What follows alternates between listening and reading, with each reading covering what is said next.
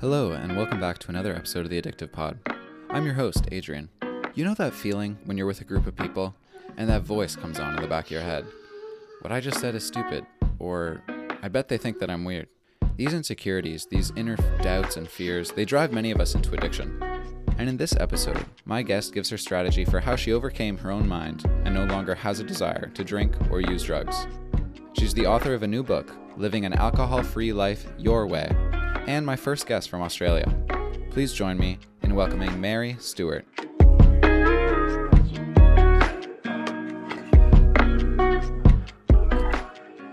Hello, Mary. Welcome to the Addictive Pod. How are you doing? Good. Thanks, Adrian. Thanks for having me on. I'm uh, I'm still like getting oriented to your background. For a second, I thought it was real, and then it's the chair disappeared. So these Zoom backgrounds are messing with me. No, it's not real, but it is my painting in the background. So yeah. nice. Yeah. Yeah. On your website, I see there's uh there's art coming up soon, right? That's correct. Yeah. Yeah. Very so exciting. I am an artist as well as a writer. Yeah.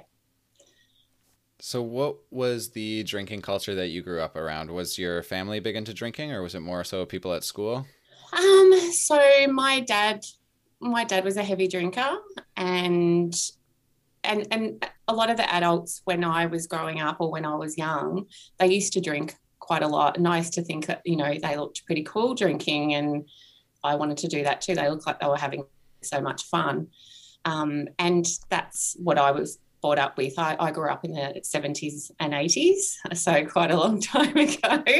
And um, yeah, so it was quite normal in Australia for people to drink quite a lot. So that's what I grew up around. And so it wasn't really the, I suppose it was the culture, but it was more my insecurities and my, the catastrophizing that used to go on in my head about myself and my um, lack of self confidence. Um, that's really what led me to drink as much as I did.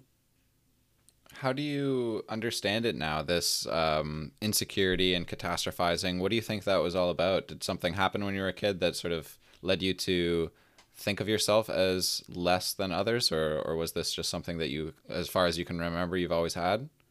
Uh, from as long as I can remember, I've always, when I was younger, when I was really small, so younger than 10. Um, I always like change my clothes. I wanted people people to think I looked pretty. I wanted, you know, people to like me. And that just got worse as I got older. So it was from it was probably just part of my personality, I suppose, because I was different to my brothers and my sister. Um, they didn't really care about those types of things and they didn't they weren't so insecure, I suppose. Um, and and I don't think that they thought I was either. So I masked that uh, lack of self confidence throughout, particularly right. when I went into my workplace um, because I started working in hospitality. So, of course, you have to, um, you know, put on an act that you know you're quite confident and friendly and all of those things not that i wasn't friendly but um, yeah all of those um, things that you feel about yourself you have to mask those things to in order to get through work I also worked in call centres. I also um, worked in community services as well. So all of those roles were personable roles um, where I had keep to, a smile on your face yeah. and make sure everyone thinks that you're doing good. Yeah. Exactly, exactly. And then working in hospitality, that of course that's a big drinking culture working in hospitality. Um, so that just got worse. So I started drinking in sort of late high school.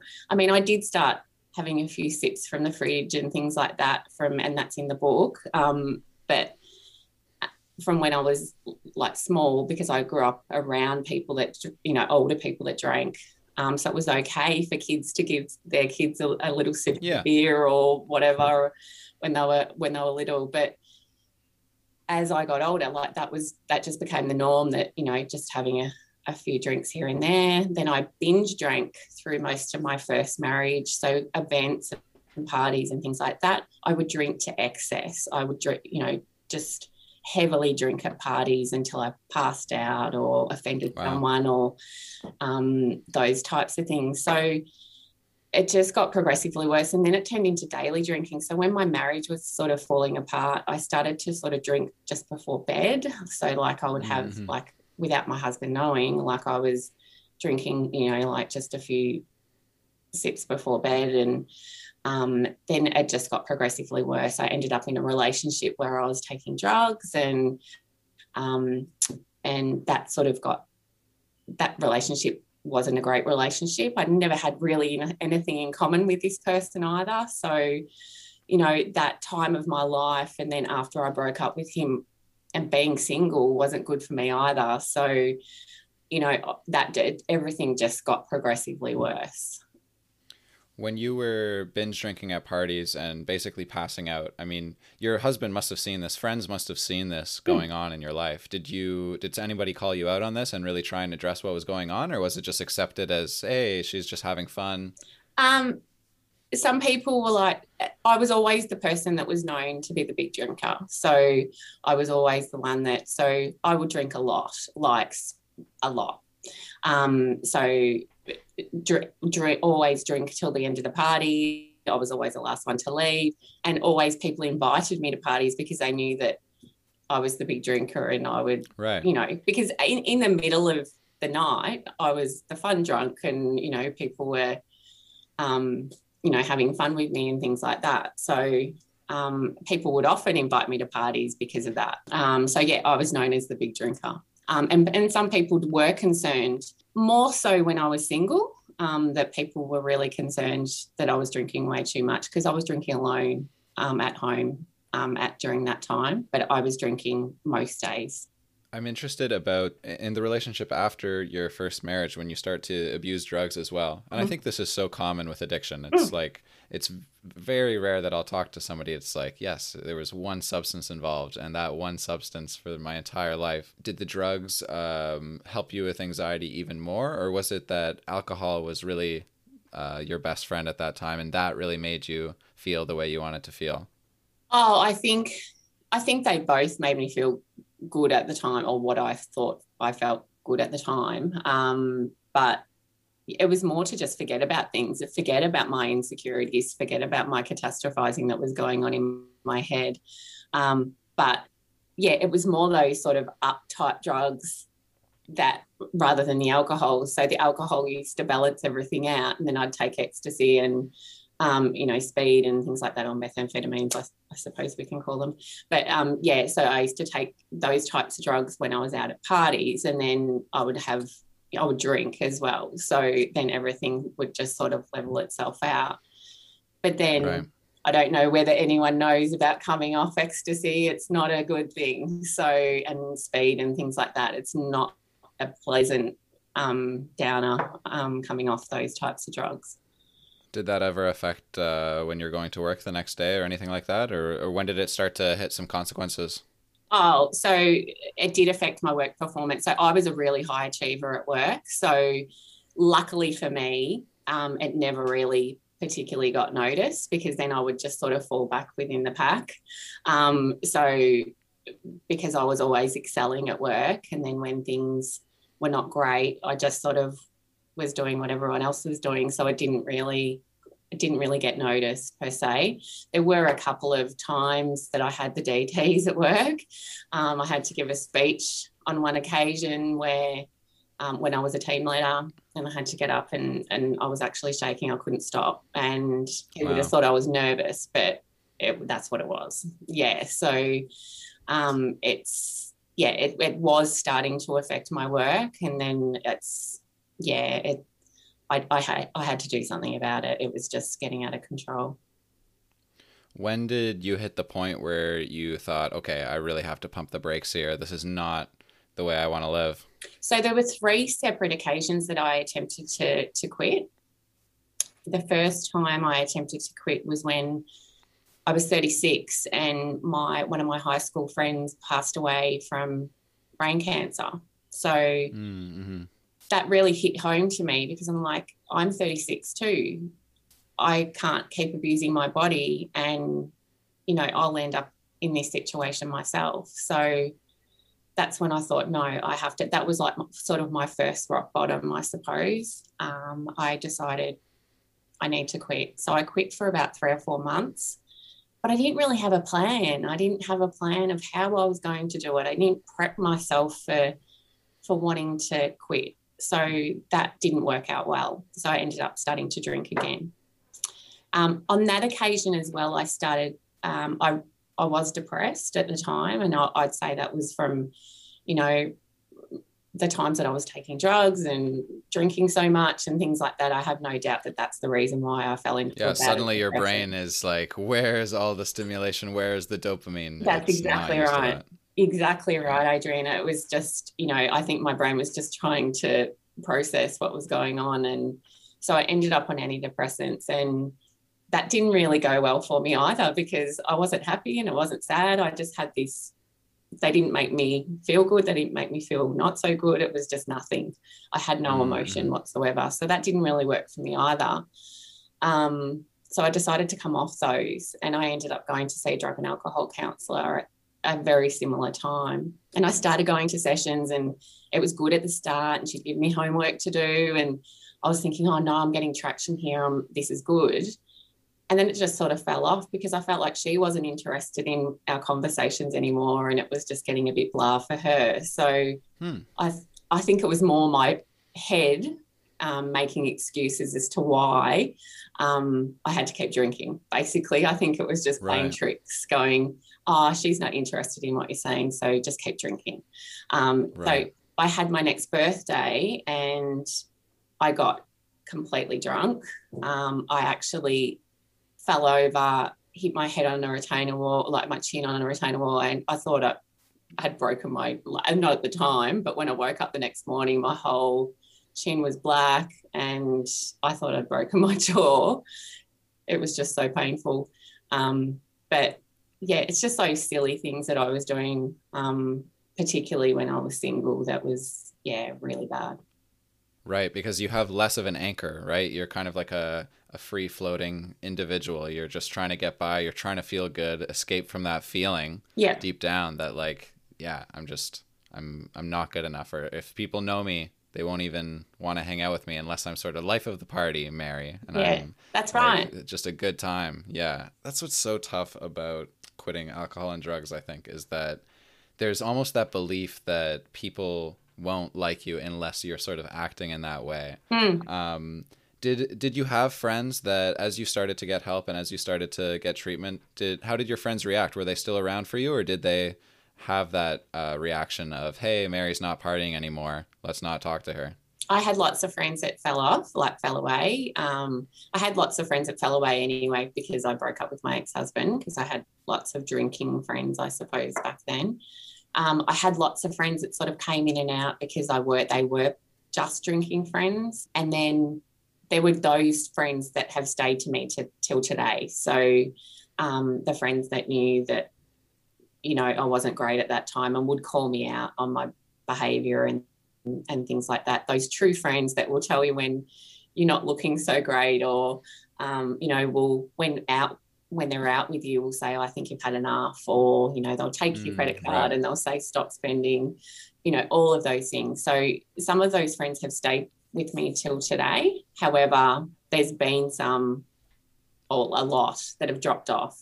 There were also lots of friends, particularly when I was in that drug taking phase, um, where I felt like I just had to be with my partner because there were lots of friends of mine that he didn't particularly like as well. So um, that's when I I just dropped all those friends um, and they were particularly good friends, but I've rebuilt those relationships again. So they're now back in. Some of those people are back in my life now, which is really good. Don't you? Don't you just love those relationships where they make you cut off any good part of your life? That's mm. awesome. and I don't think it was intentional. Like it was my. That was obviously the way that I felt about myself.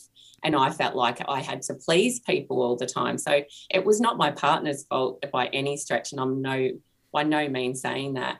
Um, it was mm. the way I mm. felt about myself and the way the people that I was drawn to at that time.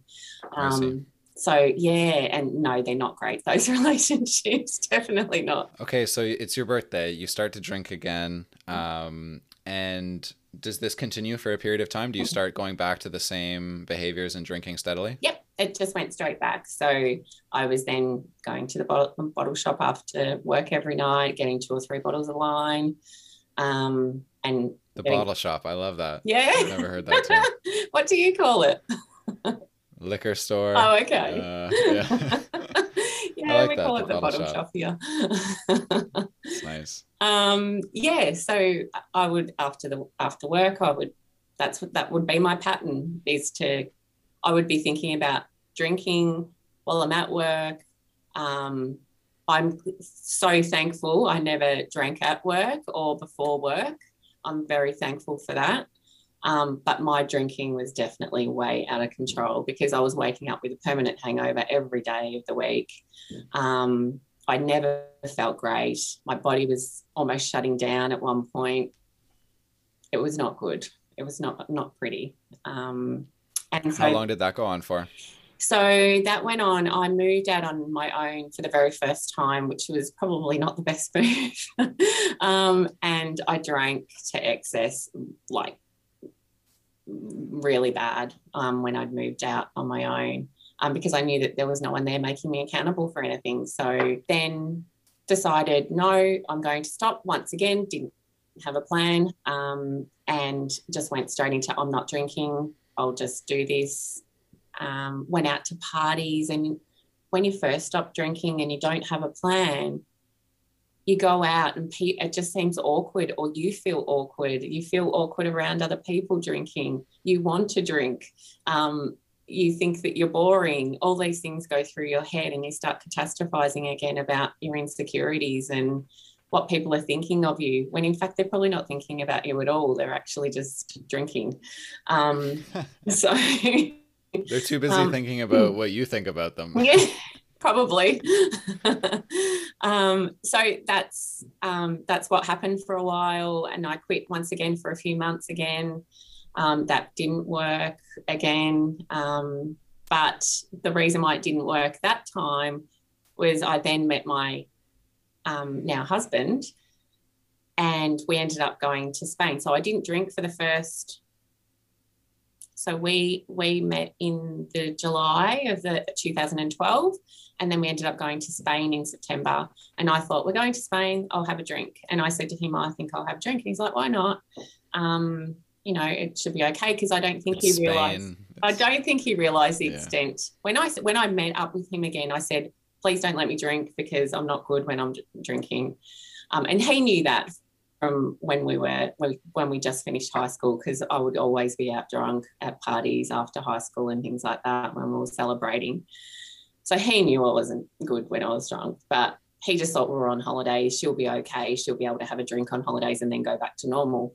But in fact, I drank nearly every day of our holidays and then went, had a great holiday. But um, then um, when I got back, I just kept drinking every day. And it, and he just thought it was something I enjoyed doing after work, like just having a few drinks and and it didn't really affect our relationship. So I think because we were so close and we had that connection um, from when we were younger as well, I don't think it really overly affected our relationship and the love that we had for each other. I think it was more, um, there were times he was concerned that I was probably drinking too much. It was more when I was in leadership roles, when I had all this responsibility and stress. And uh, then I ended up working with offenders as well and that was really stressful. So he actually said that was that was the most you drank when you were working um, in that job. So What, what job was that with offenders? um, so I so I worked um, for the government and worked um, almost like managing case managers to work with, working with offenders. Yeah, so they would get court orders from court uh, from court to go on community, and and we would have to manage those. Um, so you would often get aggressive people, or you'd have people that were drug affected, or you know that were drunk coming into appointments and things like that, being aggressive and um, destroying property and all of that kind of thing. So you had I had to manage the case managers that were working with these people. So so I was the one often coming in when they were not good or not happy. So and I had to manage those situations. So that was really stressful. Um, and that's when my drinking was at its worst. So when did that finally reach a head? When did you start to realize that okay, I actually really do have a problem with this? Mm, so that was the last, the last of the last times, I suppose. then, then it, um, my mum got really sick in 2015 and found out she had uterine cancer. So we that was really devastating. So I was continuing to drink. I thought it was, you know, it was it was the worst thing in the world to to realize that your mum was really unwell. And then she got progressively worse over the four years that um, she was still with us, and then she just got progressively worse, and then it just got to 2017, about August 2017. I was watching these videos online, and um, you know, they were they were using phrases like, you know, alcohol is not the joy juice, you know, it claims to be, and all of that kind of thing. And I watched this series of videos over the course of the next few months. And I decided to like take selfies over a 40 day period. I decided to document and journal how I was feeling when I woke up with a hangover and all of those things. So I was almost prepping myself to quit. So then it got to um, Christmas of 2017, and I thought I'll have one one more day where I just get really drunk, and that was on Christmas Day, and we had a really good day, like where we're dancing and you know with mum and whatnot, because we thought that might be her last Christmas. And then on December 26, 2017, I said, "That's this is my last day." I woke up with the worst hangover I think I've ever had ever, and I just said, "That's it. I've had enough." Um, so there was prepping involved in that. There was planning what I was go- going to do when I was going out to drink. Um, so even those months beforehand, if I went out with friends, I would make them accountable. I'd say, "Can you take my credit card? Can you make me not drink as much?" Mm-hmm. You know, all of those things. I did progressively slow down the way I was drinking over that time because um, I knew that I was sort of slowing down my drinking. So, because I, I, really wanted to quit for good this time. Mm-hmm. And that was the last time I drank. So, yeah, that was the very last day. So, 26. Congratulations. Uh, yeah, thank you. Coming up five years. Coming up on five no, years. No, no. Right? Um, 217. Oh, okay. Yeah. So, um, I will be three and a half years in June, I think it will be. Yeah. That's awesome. Yeah. Yeah, you look, it look like you're doing well. Yeah. You look like you're you're feeling good now. I think I it's am. it's always interesting to see like there's there's a difference between um, someone who is putting on that sort of customer service face and like mm. just just smiling because they're working in hospitality or something versus someone who's like sharing with me their sober date yeah. and you can just see their face like glow a little bit because like that is a big deal like that is like a significant amount of time considering how hard it was for you when you're trying these different things. You're you're telling yourself you don't want to drink anymore but then you find yourself hungover the next day. It's um, it is a significant thing and i think it is it's always amazing to see people's faces light up when they when they share that they're sober. Oh no it's definitely yeah it's a great feeling. And and listen it's no i'm not going to lie you know getting alcohol free is you know a big thing. And um you know, and I've probably used the word sober during this, but I don't normally use the word sober or sobriety because it's just, it's not a permanent word for me. So that's why I like to use alcohol free, um, just because it's, it seems more permanent to me. Yeah, that my life is alcohol free. By focusing on free, right? It almost makes it sound like when it was with alcohol, there was a there was a type of enslavement, there was a type of bondage there where it's almost like you're depending on this drug, you're depending on this to feel good. Um, now that you're free of it, how do you feel good? How do you sort of how did you respond to this uh, deeper insecurity or this sense of catastrophizing all the time? How do you manage those things? So I and I talked about journaling earlier, but I journal all the time. Um, so I write my feelings down. I um, ask myself questions, you know, like, you know, those, um, you know, the what, the where's, the hows, you know, instead of just asking myself why, I'm trying to get to that deeper meaning as to why I drank. Um, and that was the whole purpose of writing the book is to get so that other people can do that too.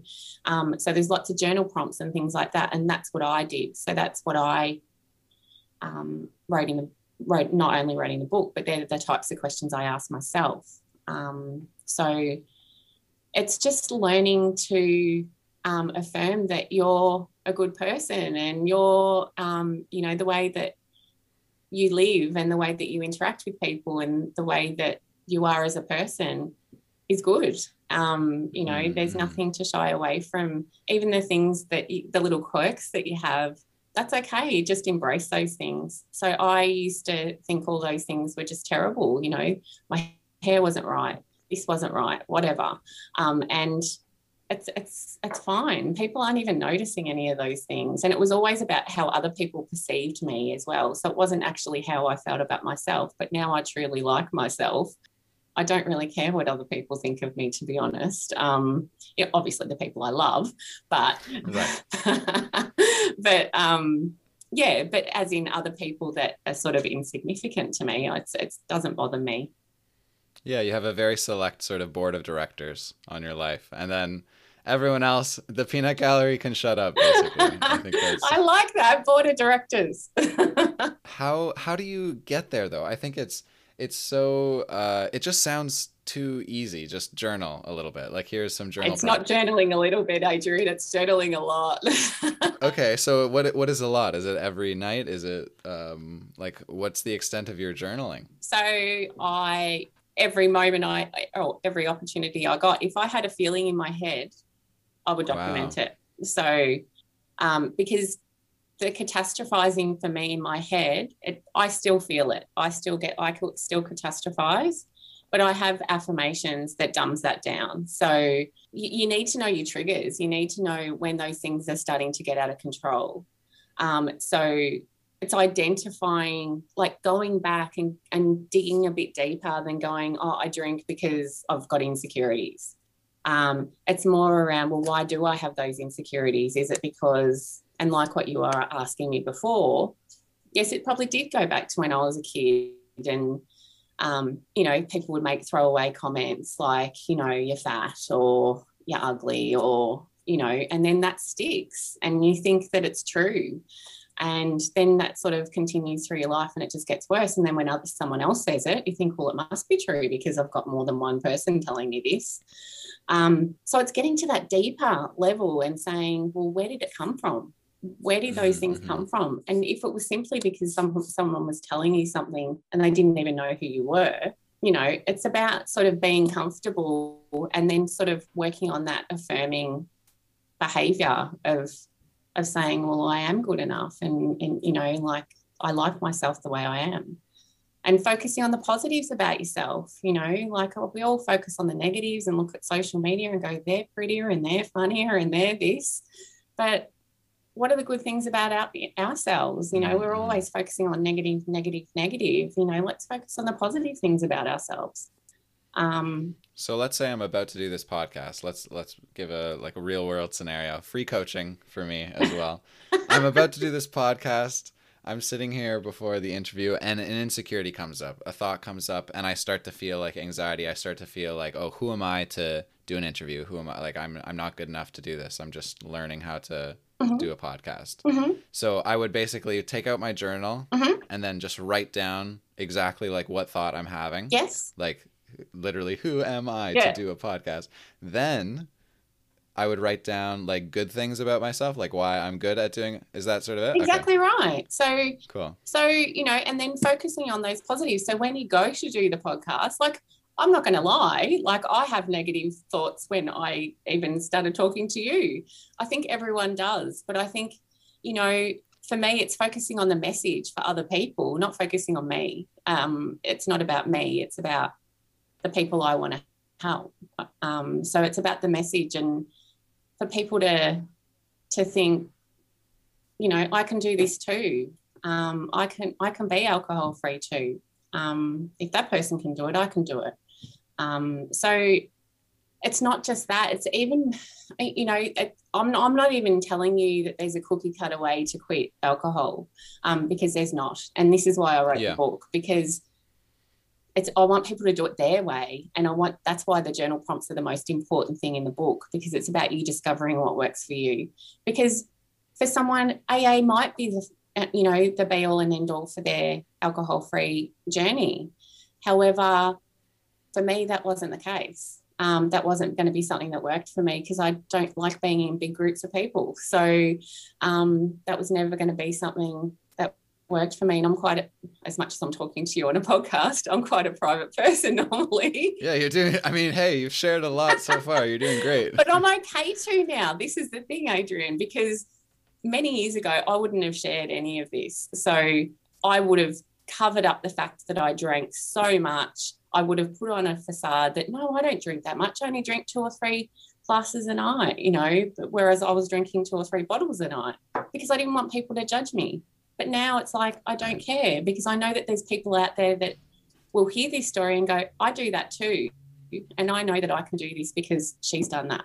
So um, I want people to have the confidence that there are other people out there that have gone through this. And I am willing to share my story now because I want to help people. And I think what you're doing is helping people not only get free from alcohol, because I think that, um, like you said, there isn't a cookie cutter way to do that. It is it is very complex. But what you are, at least what I'm getting from you mm-hmm. from talking to you so far, is you're giving people tools for how to address why they drank in the first place, which is for you was those insecurities. For you, it was right. the the thoughts in your head, this this like just inner sense of like, oh God, I just need a drink. Like mm-hmm. that that sense, like that insecurity, is um, it's universal in addictions, but I think it's also universal for most people. They have those insecurities come up. And that's why I keep driving at this question and I keep trying to get like, tell me more. Like, how do I do this?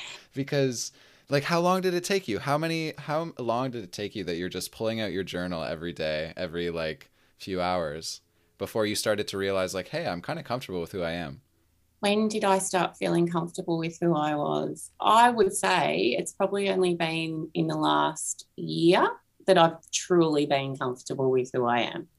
So even writing this book i got to the point where i was like i'm not good enough. People are not going to read this. This is right even when I was editing the book, it's like, this is not good enough. I need to change this. I need to change that. And I'm sure I completely did people's heads in my book coach, my the formatter. I'm sure I completely did everyone's head in because I was wanting to change everything because I'm also a perfectionist. And that's another thing that I have to work on as well, that I need to just be happy that people are just going to want to read it the way it is. Um, so, and I was comfortable with that. And I'm happy with the product that I've put out. So there are going to be people that are not going to like it, but that's okay. I'm happy with that. Yeah. So um, whereas if you asked me that two years ago, I would have went, no, everyone's got to love it. it's such a good attitude to have. I really think that um, one of the attitudes I try and keep with doing this podcast is um, a sense of me being a student, like me learning how to do something. So even if you're right, some people might listen to this episode and be like, "What the hell are they talking about? This is," and and just end it right there. Yeah. But I'm still doing this. I'm still learning how to be a podcast host. I'm still learning about addiction recovery. I'm learning from you how to do these different things. So that's one of the attitudes I try and keep. You're, you're exactly right, Adrian. It's about you know learning from other people, and I think if you still have that sense of curiosity about you um, moving through everything, I think that's where you start to relax some of those feelings because I know when I was at work and I was high achieving, if I, if people saw me even slip just a little bit, I would be paranoid that people would be thinking, "Oh, my performance is dropping," or, you know, I would be paranoid what people are thinking about me. But now it's just because I didn't have that sense of curiosity about learning, and I think you're exactly mm-hmm. right in what you're saying. It's it's about learning. This book is about learning about yourself, um, about not just about drinking, really, because you're going to be learning about what makes you tick, I suppose. Um, you know, without me telling you how to do that, this book is definitely not a I'm going to tell you how to do this because right because as we talked about earlier, it's not a cookie cutter approach. There's no cookie cutter approach to anything, losing weight, you know, quitting smoking, whatever. Everyone's got different ways to do things because we've all got different personalities and we just want to do it the way we want to do it because we've experienced different things. You know, some people might have experienced really serious trauma as a young person um, or even as an adult. And, you know, that could be the reason why they drink as well. Your approach with journaling, it reminds me a lot of cognitive behavioral therapy, sort of looking at the cognitions, like looking at. Did you ever do any type of therapy? Um, so I studied psychology. Um, my oh, first, my first degree was psych um, but I didn't actually finish it. Um, so I did three years and then decided that um, I wanted to do something else.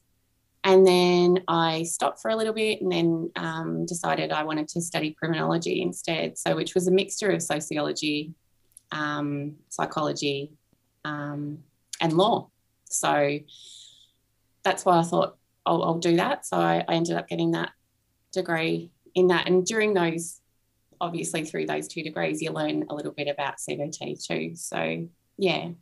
Right. So you were kind of taking these ideas that you might have come across in readings and then applying it to yourself, I guess, with with sort of doing this journaling and definitely. And I think um, there's you know there was a lot of um, alcohol free books I read. Um, that was another thing that I did um, as part of my preparation to quit. Right. Was every night before bed I would read and I would, you know, listen, you know, read other people's stories. And there were lots of memoirs that I read because um, there was a lots of memoirs that were available at that time.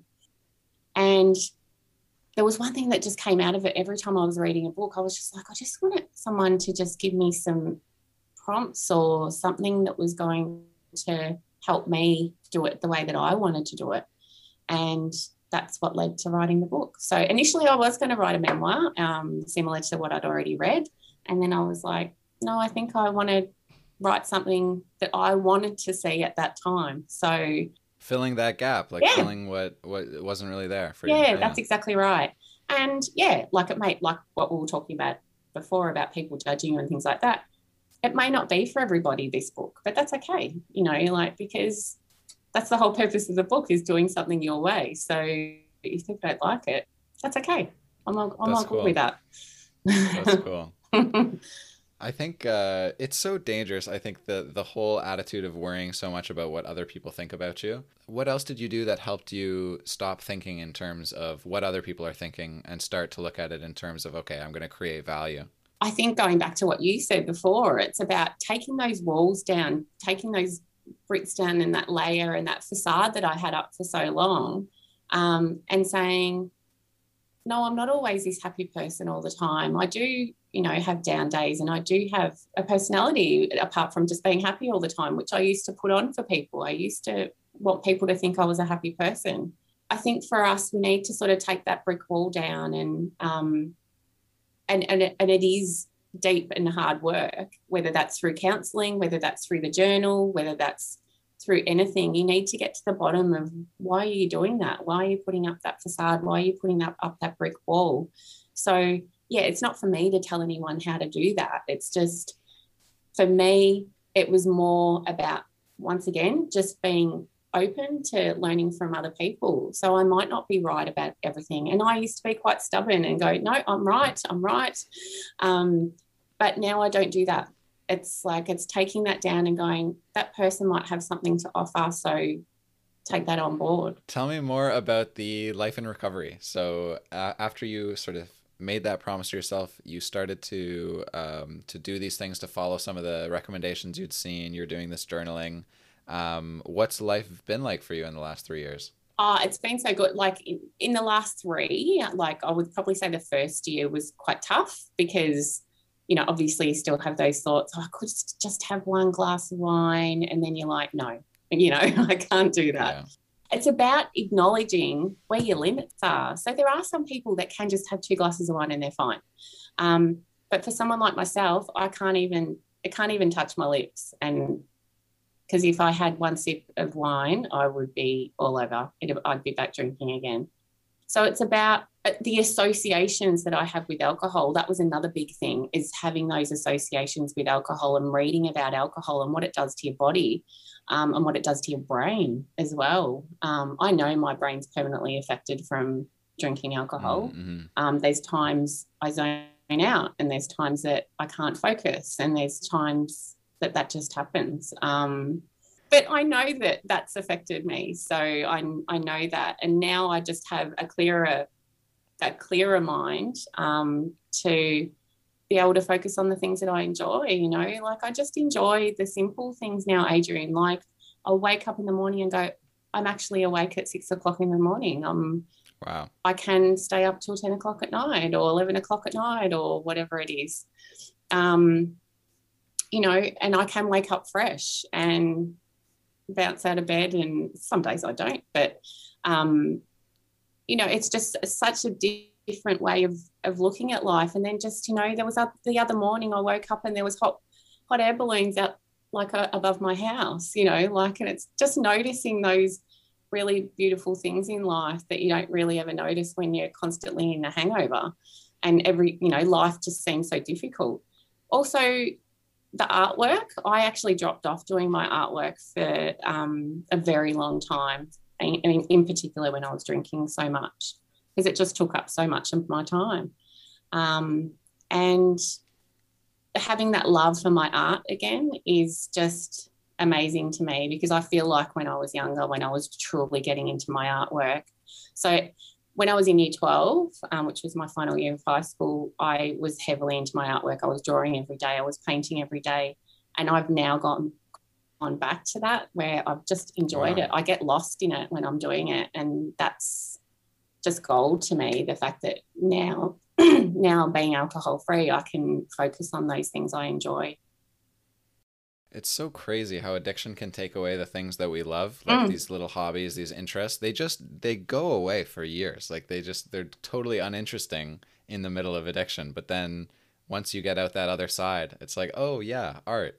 That's something that I love to do." That's really it's really amazing you've had that experience. You mentioned earlier that you were an overachiever, that you approached your work with this mindset. Being sober now, is that changed the way that you look at your work?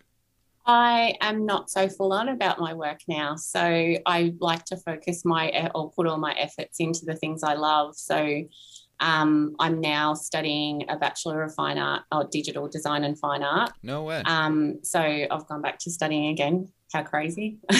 People wow. just think I'm a permanent student these days.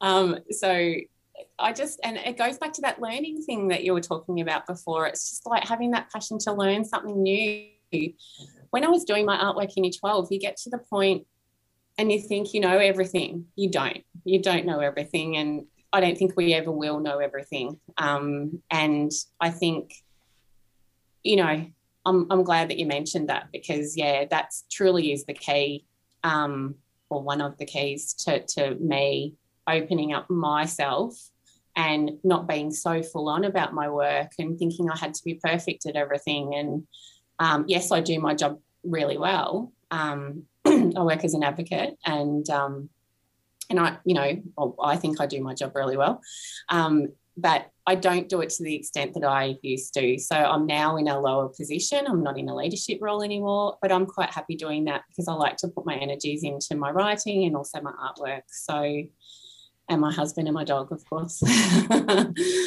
Yeah, you've been you've been busy this last year. You've been producing quite a bit. Mm, so yeah. I think it's I think it's exciting to sort of see the moving energy in in other directions. Do you see more of that in your future? What are you planning for the next few years with regards to the recovery community, with regards to I guess you're you're going to be in school soon and you're going to get that degree? Yeah, so I'm doing that by like online. So okay. um so I'm doing that while I'm working and while I'm doing all of this other stuff. And most people think I'm crazy, but I'm better when I'm busy. Like I'm much better when I'm busier. Um and not for the whole alcohol free thing. It's just I think I'm quite happy, you know, you know, being at home and with my husband and not drinking.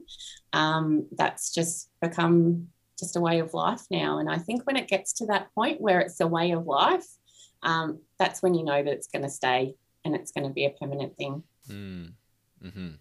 Um, so I like that. Yeah. So with with the um, sorry, I didn't really answer your question in relation to the, the alcohol free community, but um, I'm going to obviously do more podcasts and hopefully potentially do one of my own, um, and maybe write another book. you don't want to you don't want to promise it. You don't want to overcommit. Well i just want to sort of write off this one for a little while. Um, and then so i've still i'm still yet to launch this book even though it's available to buy. Um, i want to officially launch it. Um, but you know doing things like this is is obviously going to help with launch so yeah so thank you for having me on anyway Well, listen, Mary, it's been really fun having you on the show. And uh, before we wrap up, is there anything else that you want to share? Is there any anything you'd want to share, particularly to someone who's sort of starting to realize they might have a problem with alcohol and not sure where to go?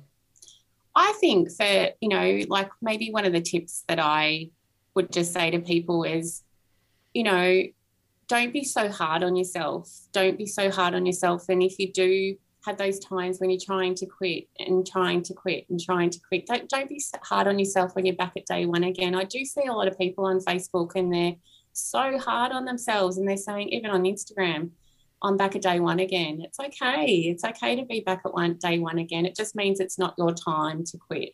Um, so I think that's probably a really number one tip for me is that don't be so hard on yourself. You know, give yourself that time to work out why you're drinking. Um, and that will really help moving forward. Yeah.